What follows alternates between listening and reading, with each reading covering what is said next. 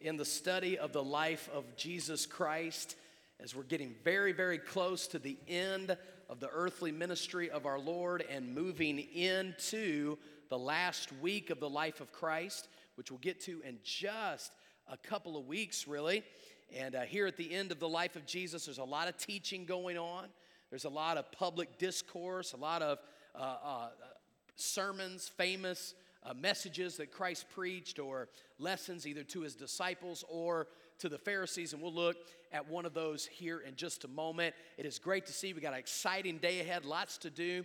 And if, well, before we get into the message, I want to uh, welcome a new member into our fellowship. I just want Tom Little down here on the front. If you don't mind, just standing. If you can, if you don't, if you're not able, it's okay. You can just raise your hand so we can see you. And uh, we appreciate Tom. Tom's been uh, coming around a while, and I was able to visit with Tom this week. Tom has a, a testimony of faith in Jesus Christ and has uh, been baptized, and he's been with our church some and some of the outreach events that we've done, and he just uh, wants to be a member of River City Baptist Church. And I'm thankful for that. We're welcoming you. I need a motion to receive him into membership made. Second, all in favor say amen. amen. Amen. Welcome, Tom. Let's congratulate Tom. Welcome to the family. It's good to have you. And Tom loves the Lord and he loves to see people reach with the gospel, and I'm excited about that spirit uh, continuing to increase in our church. And uh, what a blessing, right? And there's a lot of that kind of talk we're going to do today. Before we get into all of that, uh, at the end of the service, I uh, hasten to share God's word with you this morning. So if you got your Bible open there, Luke chapter number 18, we're going to read beginning at verse number 1.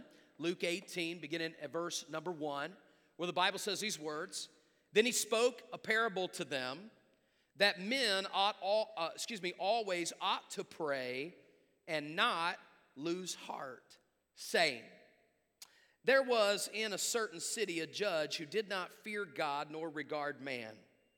Now there was a widow in that city, and she came to him, saying, Get justice for me from my adversary.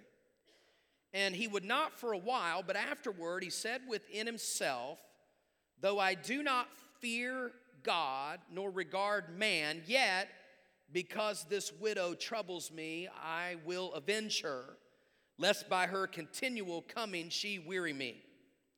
Then the Lord said, Hear what the unjust judge said, or what does this parable mean? And shall not God avenge his own elect who cry out day and night to him, though he bears long with them? I will tell you that he will avenge them speedily. Nevertheless, when the Son of Man comes, will he really find faith on the earth?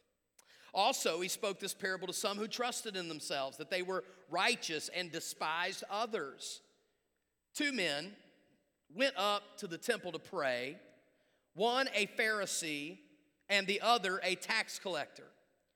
The Pharisee stood and prayed thus with himself God, I thank you that I am not like other men, extortioners, unjust, adulterers, or even as this, tax collector.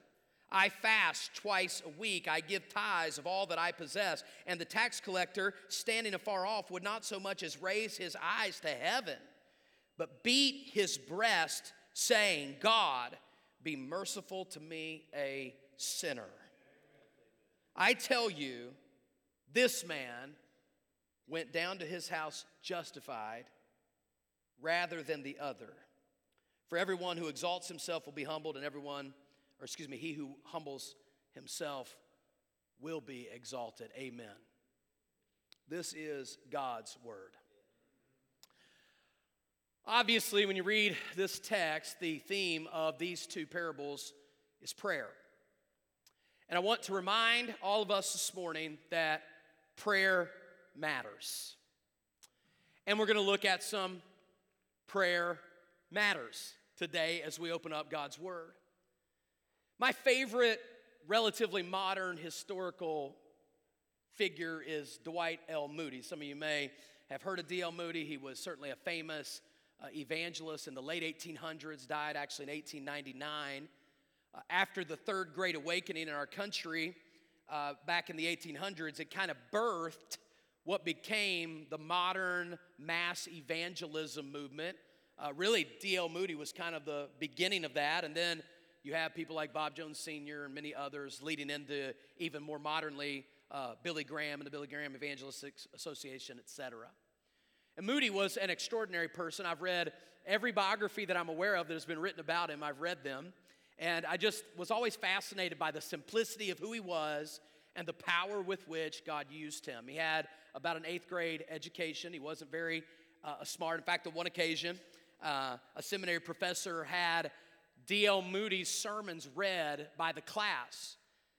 And as they read the sermons, he gave a project and he wanted these people in the class to pick out and point out everything that was wrong with the sermon. And boy, they tore that sermon upside down and one the other of all the grammar mistakes and all the different things that were wrong with the message. And at the end of the class, the teacher wanted to quickly remind them that that sermon preached by D.L. Moody was a sermon at a crusade in which thousands of people came to Christ.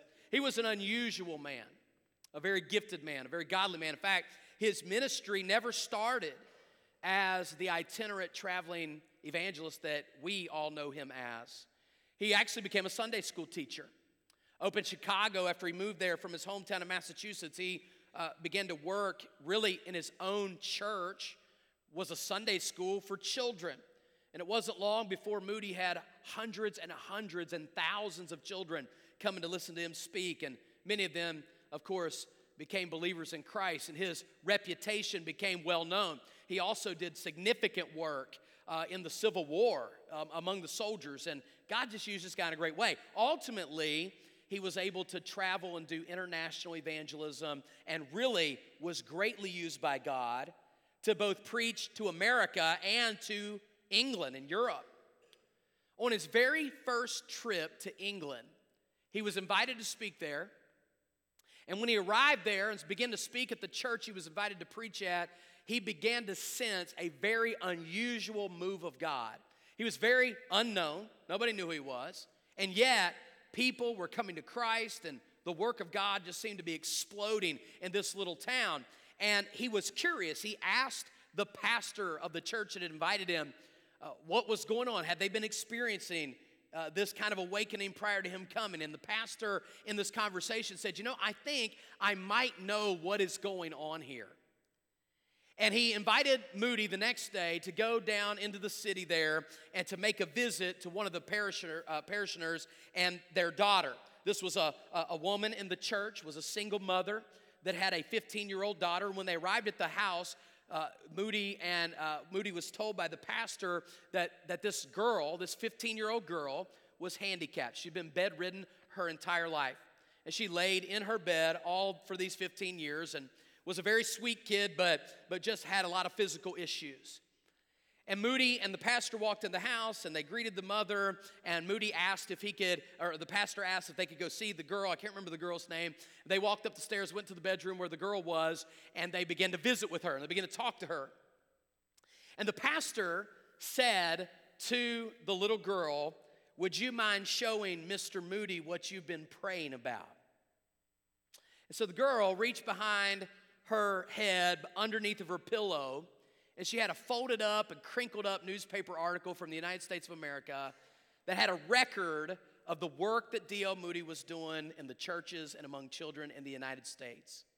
That girl saw that about three years prior, and she folded up that newspaper article and she stuck that newspaper article under her pillow, and every day she would pull that newspaper article out and she would pray that God would send D.L. Moody to England, and that when God sent D.L. Moody to England, that God would use him there among the churches and among the children, just like he did in America. I believe that stuff, folks. I believe there's a God in heaven that hears and answers even the prayer of a handicapped 15 year old girl in some obscure neighborhood in England. Do you believe that today? Do you believe that the same God that hears and answers the prayer of a 15 year old handicapped girl in a little neighborhood unknown by others can hear her prayers and he can hear and even answer your prayers too? Is not Jesus in the scripture the absolute picture, precedent of all of those that would come after him to pray? Think about it. Mark chapter 1, verse 35 Jesus rose up early in the morning while it was still dark and departed and went out to a desolate place, and there he prayed. Matthew chapter 14 and verse 23, and afterward he dismissed the crowds. He went up to a mountain by himself to pray. Luke 6, verse 12, in these days he went out into a mountain, and all night he continued in prayer to God. Luke 5, 16, but he withdrew to desolate places and prayed. Then, of course, in the Garden of Gethsemane, Matthew 26, Jesus went with them into a place called Gethsemane, and he said to his disciples, Sit here while I go over there and pray.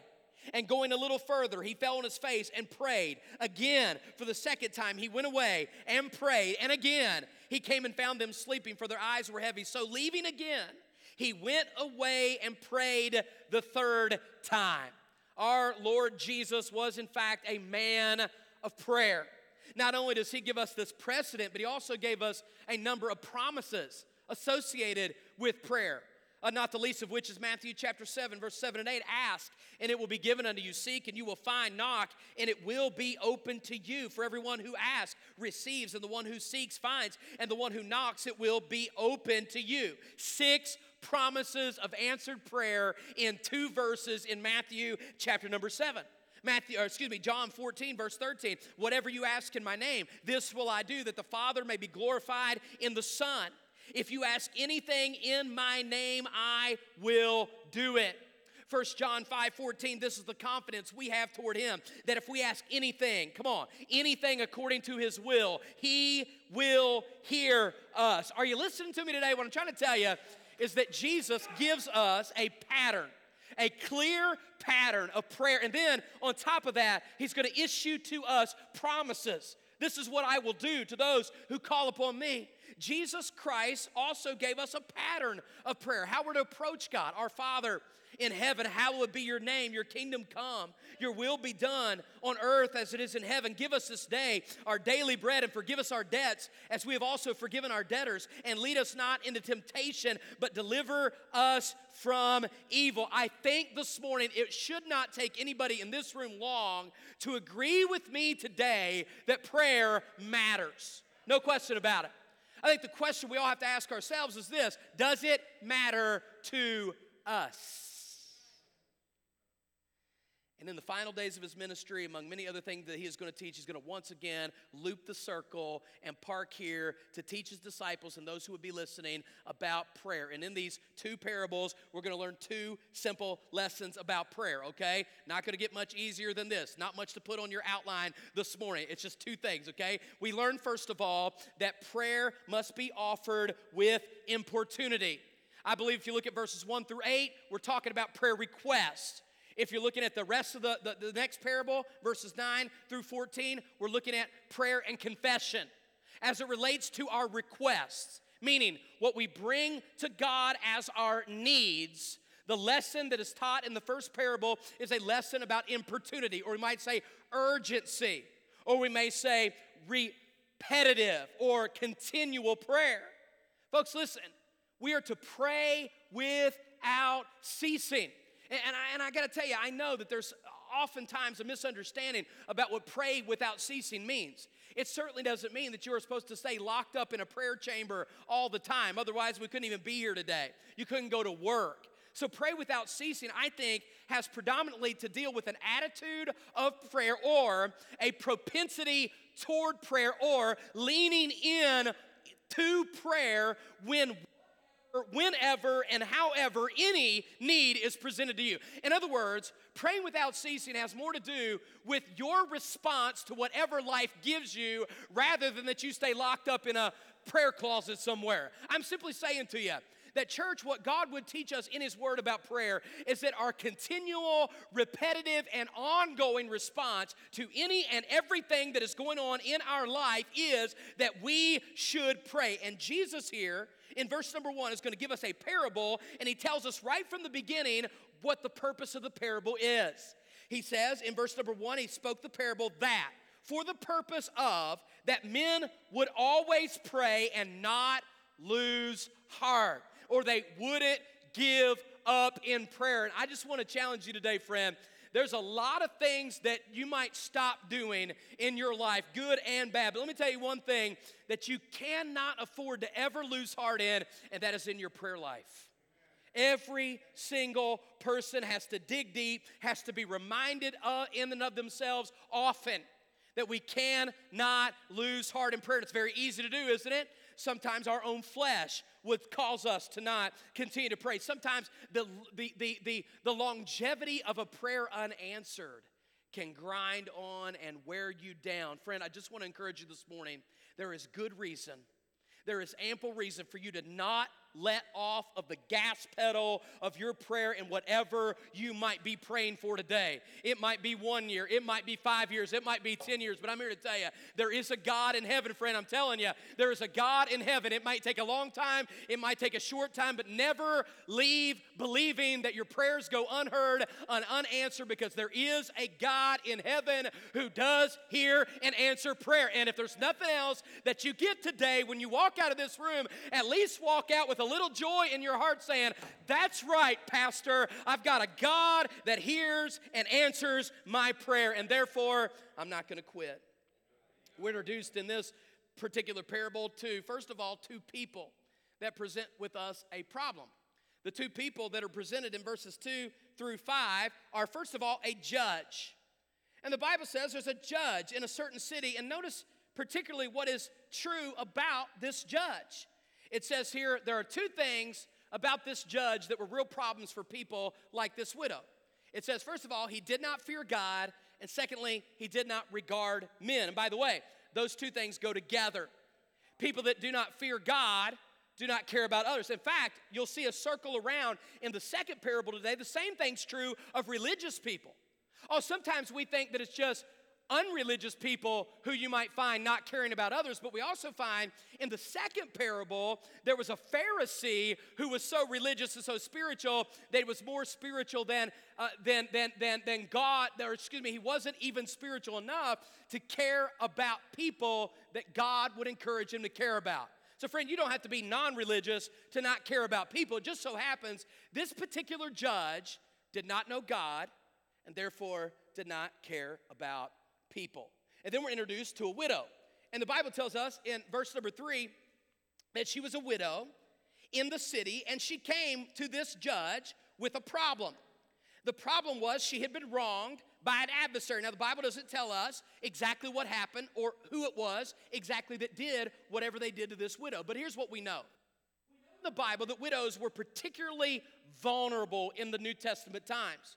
We know even in the Old Testament there were texts like Exodus 22 and Isaiah 1 and Isaiah 10, Ezekiel 22 and Malachi chapter 3 that, that point out the fact that when a society goes bad, one of the things that go down first is the society's concern for its elderly, particularly the care for people who cannot care for themselves. Widows in the Bible were people, uh, and today obviously, who had lost their husbands in this day and age, uh, uh, it may not be as severe oftentimes as it was in this day because the society was so patriarchal, so, so man centered, if you will, that, that, that oftentimes a woman, when she lost her husband, she lost literally every sense of security that she had. There were no major life insurance policies, and oftentimes there weren't uh, other means of care. The means of care was that God's people would take up the hedge and make up the difference that the husband lacked by dying. And it was fascinating how God took care of these people. However, and oftentimes God's people would neglect them, and it became a very, very, very serious problem. So when God says there was a widow who needed something, the people would have perked up and listened because widows were particular objects of God's care, and rightly so. Here's a woman who had been, uh, who had been wronged or defrauded by an adversary. It could have been anybody. Could have been a neighbor, could have been a relative, could have been somebody she didn't know.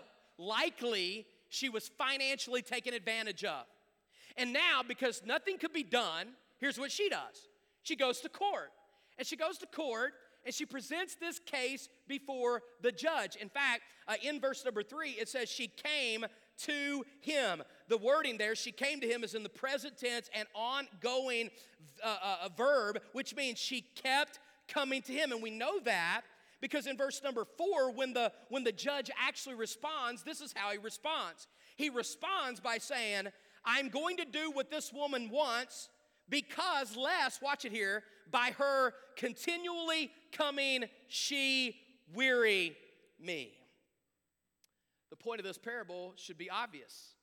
The point of the parable is that here's a man that doesn't know God and doesn't care about people, and he is willing not only hear, but actually answer a woman just to get her off his back. Now let's look at verse 5 and let's hear, I love this, hear what the unjust judge said. What does that mean? It means here's the lesson.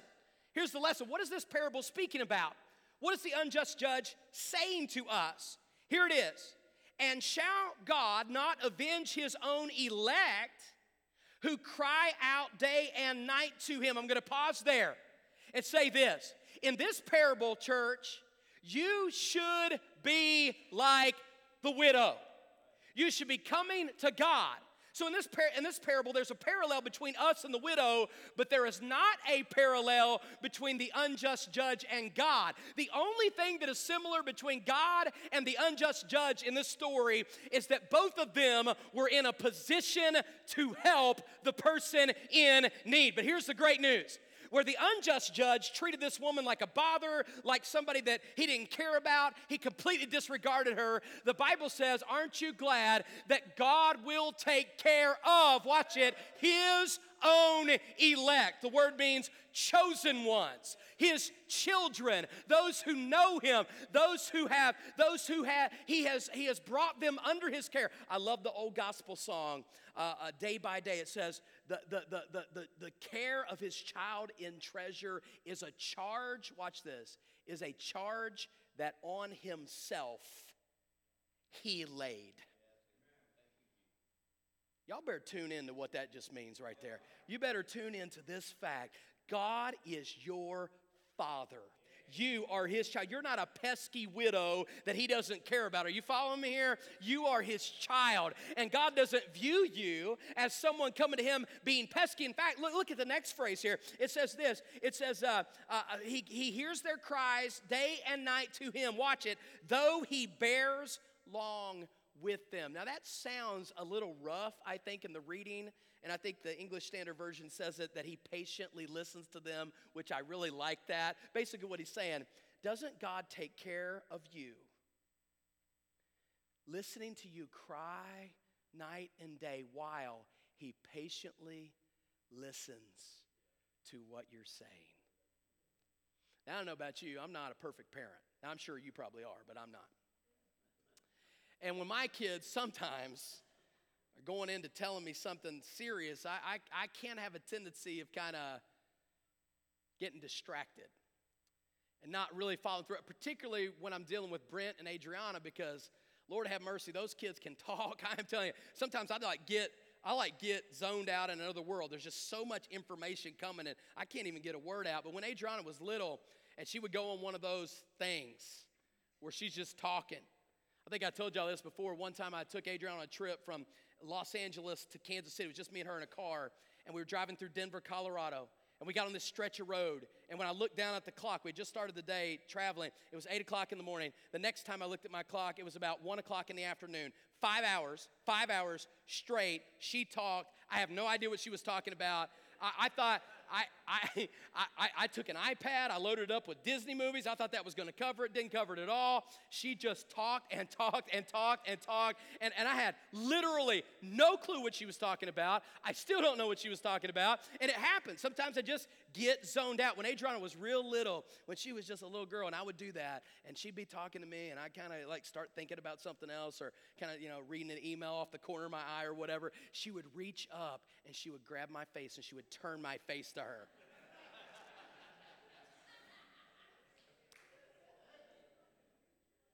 hey, listen, that's what the widow had to do to the judge. He didn't care what she was saying. And she kept coming up to the bench and grabbing his face, saying, Look, I need help. And finally, he got tired of his cheeks getting pinched.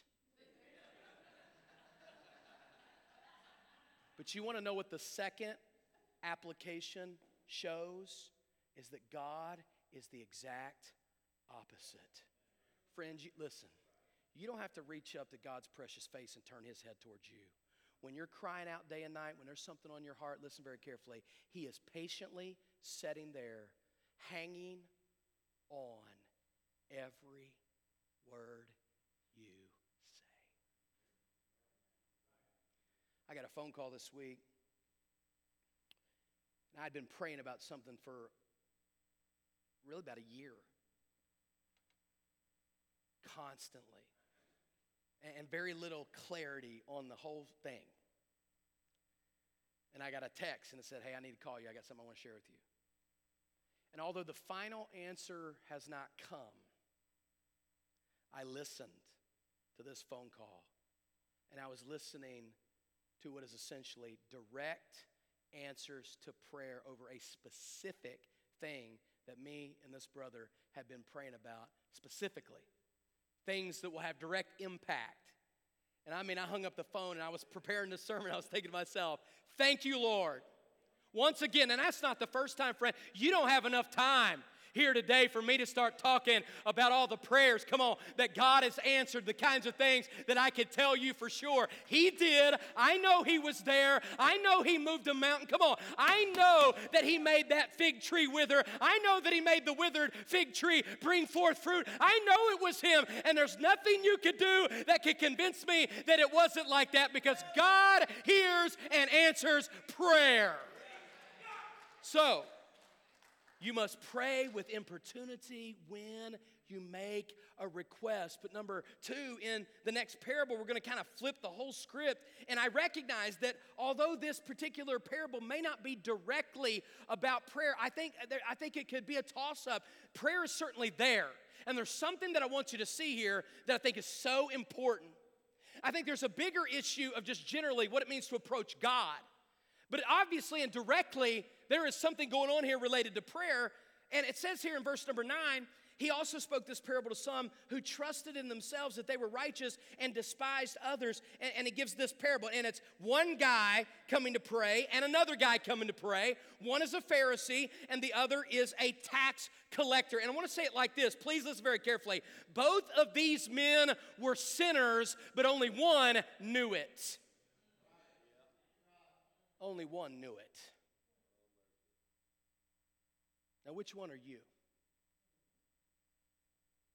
And the second thing that you need to see about prayer today is we must approach with humility, specifically when it comes to confession. Hey, when it comes to asking, you do it with importunity.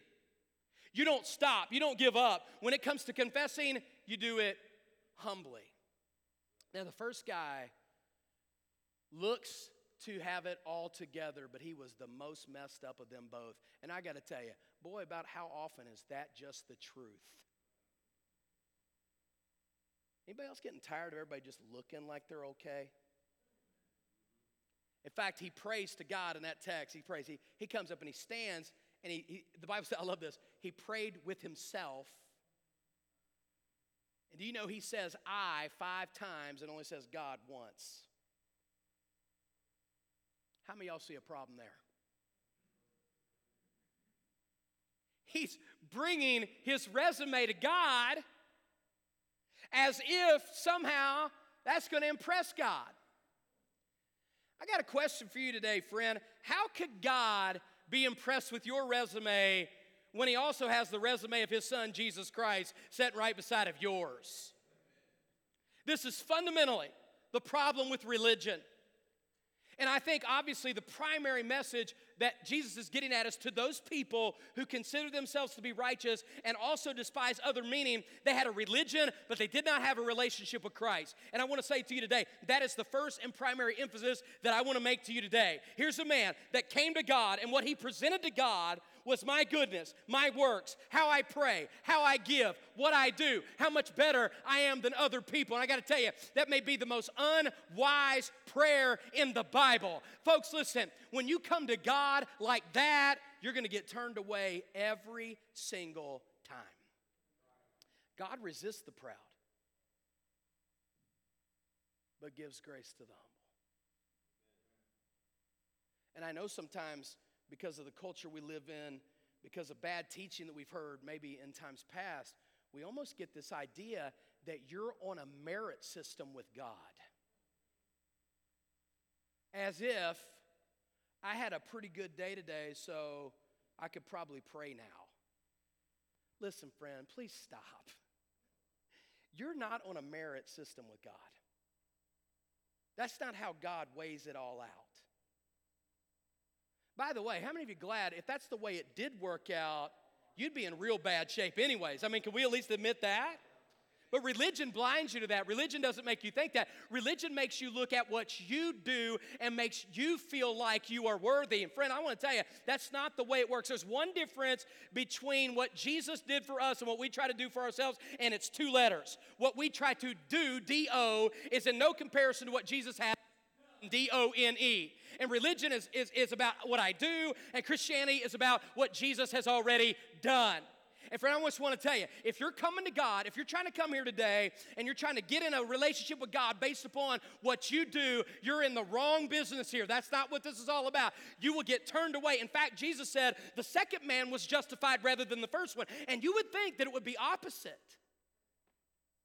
You would think that God would look at a guy who gives who's all cleaned up, who compared to the tax collector is a pretty good dude. And you would think that somehow God would be impressed with that and God would say, Yep, I'll take him rather than him. That's not the way Christianity works. In fact, Isaiah chapter 59 says it like this Our righteousness is as a filthy rag.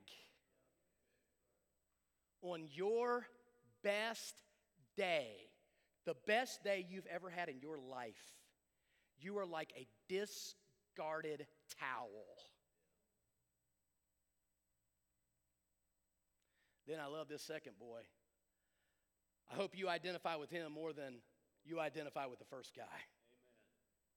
He won't even come near the place of prayer. So humbly, he stands as far off as he could possibly get and still maybe be qualified to even be in the prayer area. He stands afar off. He's nowhere close to the front and center. He stands afar off and he doesn't have a big flowery thing to say to God. No, that's not it at all. He stands back there and the Bible says he's beating his breast. Can you just get this picture? He's just humbled before God. He's just beating his breast and he's just saying, God, I love this. Be merciful to me, a sinner you know, I know there's some debate and some discussion about whether there are sinner's prayers in the Bible. You can help yourself to that discussion all you want to. I'll tell you, there's a sinner's prayer in this chapter for sure. God be merciful to me, a sinner. And if you've never come to that place, then you never accepted Christ as your personal Savior. Whoever will call upon the name of the Lord will be saved. Now, listen, friend, you don't have to have it exactly right. There are no magical words, there's no magical card, there's no magical formula. But I'm telling you, fundamentally, it better look something like this God, I need mercy mercy. I'm a sinner. I've broken your law. I'm undone. I'm guilty. Before oh, I need covered. I need forgiven. I need to be justified. I can't do it. So I'm asking you. And that's essentially what you got here. One guy thinks he deserves it. Another guy knows he doesn't deserve it. And the second guy goes justified rather than the first guy. How about that? Several years ago, I was preaching in North Carolina. And I, I, I, for those of you that are new, I, I used to travel and preach a lot. And, and so I was, I was in this eastern North Carolina town preaching. Only been there maybe once. Got there and preaching on Sunday morning. I'm preaching on the crucifixion. I'm, I'm looking out at the crowd, and, and, there's this dude over here on my left, and he is a, he's a rather tall guy, and he's got a big old shiny ball head. He just kind of stuck out like a light bulb over here. He was just there, and, and, and, and I watched as the sermon progressed, and I watched him just, God was speaking to him. And he was setting up straight and tall, and then after a few minutes, he's kind of leaned over. He's kind of he starts reaching up and rubbing his head. Before long, I notice his bald head's turning red. He's sweating. He's rocking. I'm like, my goodness, man, I don't know what's going on over here. But I was getting really excited because I was getting ready to present a gospel invitation. I was going to invite the man to Christ. And uh, sure enough, we start singing like we're going to do here in just a minute, inviting people to come to Christ. And this guy, as soon as we started, he stepped out of his seat and he walked right down the aisle. And I was getting ready to go shake his hand and talk to him and get him paired up with a counselor. But oh no, he didn't stop at me. He just kept going. There were doors like this in the front of the auditorium. He just almost ran right past me, off here to my left, your right, and busted out like that door right there and was gone. And I was like, whoa. And he was weeping when he left. And man, I, I just thought, well, that, that was that was unusual. And we kind of finished the service up. Usually, as a guest speaker, I would always go out into the, kind of the lobby area in the back of the church. So somebody took me out there. The church had not been dismissed yet. I'm standing out there with one of the leaders of the church who had taken me out there to shake hands with people. When I got outside in the lobby, no joke, I heard behind me, in kind of like a drive through drop off area between buildings, I heard somebody like moaning and groaning like they were like they were wailing like there was like they had lost somebody or something. It was it was bizarre. So i turned around and i looked out that glass those glass doors and there was that big old tall dude. And he was he was outside in the parking lot in, right outside the building he was he was doubled over like he was throwing up but he wasn't throwing up he was doubled over and he was just he was we call it squalling. Anybody okay with that? That's what he was doing. That's what he was actually doing. He is crying. He is he's literally crying out. And over and over and over again, this is what he kept saying through tears, as much as he could get out. Oh God, I've got to see the preacher. Oh God. And I mean, it's, it's like intense. And I'm thinking, he's to come and shoot me. That's what I thought. That's like my first reaction was like, I'm the preacher, and I don't know if I want to go get involved in all this mess. But but there, there was a, there was one of the deacons with me, and the deacon, I just stood there. The, I said, man, I'm just to talk to this guy. And, and the deacon goes out and, and, and puts his arm around the guy. And he keeps saying it. He doesn't, he, it's like he didn't even stop. It's like he didn't even acknowledge the guy was there, but he did start walking with him. Again, church has not been dismissed yet. So now I'm in the lobby, and pretty soon the doors open. And these two guys now walk in right past me, and he's still doing it loud uncomfortably loud. God, I've got to see the preacher. And he is just, it is intense, but he wasn't talking about me. He was talking about the pastor. So that deacon took that man to the pastor's office, and the man got saved. But here's the interesting thing that man had been having some very serious marriage problems. And weeks before this, the preacher had had some tough talk with him. In fact, the man was cheating on his wife. And the last time they met, this is what the pastor told me, and, and I believe it because he's kind of a tough dude. He said, I stood up from my desk and I slammed my fist uh, on the desk and I pointed my finger right in this guy's face and I said, Sir, if you don't quit that, she's gonna leave you and I'm gonna tell her to. I'm not saying that was right or wrong, but that's what he told him. And the guy left, he was mad, obviously. And then he came that Sunday morning and heard about the cross once again and it just broke him. He got saved. I kept getting messages the next year from this guy's name was Jamie. The next year I went back, I spoke at the Christian school, another event, stayed for Sunday, and the pastor called me and said, Hey, Brian, we got a special treat for you. On Sunday after church, Jamie, the guy, wants to have you over for dinner after church. I said, Man, I cannot wait. And so I did. I went to church, I preached. After church, we drove out to this beautiful property on a couple acres land, beautiful two story White House, amazing place. I, I, we parked in the garage, walked in the kitchen area, and Jamie greeted me with a big old giant bear hug and thanked me again for the ministry that God allowed me to have with him. We then crowded around their table, and this was, this was my favorite part of the whole thing. I looked down at the head of the table, and there was Jamie, the head of his house. He reaches over with one hand and grabs a hold of his wife's hand. They were together. He reached around the table and held the hand of his oldest daughter, and there were three girls down the other side of the table. And I just, I just sat there and listened as this man led in prayer in front of us and, and before his family. And I just thought to myself, thank God for what Jesus can do in somebody's life. You want to know why? Because he humbled himself before God. And when God got a hold of his heart, he didn't come saying how great he was, he came saying how broken he was. And God rescued him at that very moment. Friend, when you are at your worst, God is at his best. And don't come religiously thinking that God owes you something because you're good enough to get it. That's not how this works. And what about you, Christian? What about whenever you do something wrong? Do you try to justify it? Do you try to explain it away? Do you try to blame your wife, your circumstances, how busy, how tired that you are, and that, or do you just come to God just like it is? God, this is me. This was stupid. I did this. I shouldn't have. I shouldn't have said it. I shouldn't have been there. I shouldn't have, whatever it is. I shouldn't have done it. And humbly bring that apology and confession to God. If we confess our sins, He is faithful and just to forgive us our sins and to cleanse us from all unrighteousness. You could stop hiding this morning. You could stop trying to act religious this morning, and you could actually come and get the help you really need when you humbly confess your sin before Christ. And if you're here without Jesus this morning, it's as simple as this you are a sinner, separated from God and that's true of everybody. I'm not just singling you out, but you are included. And because your sin, the wages of that sin is death, separation from God, but the gift of God is eternal life through Jesus Christ our Lord.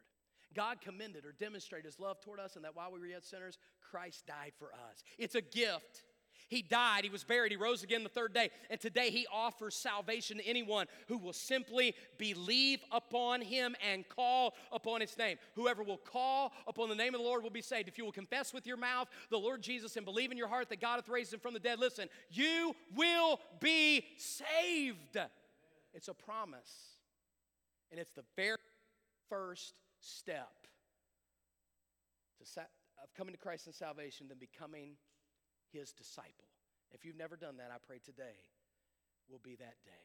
Church, do you have something that you need to keep on praying about?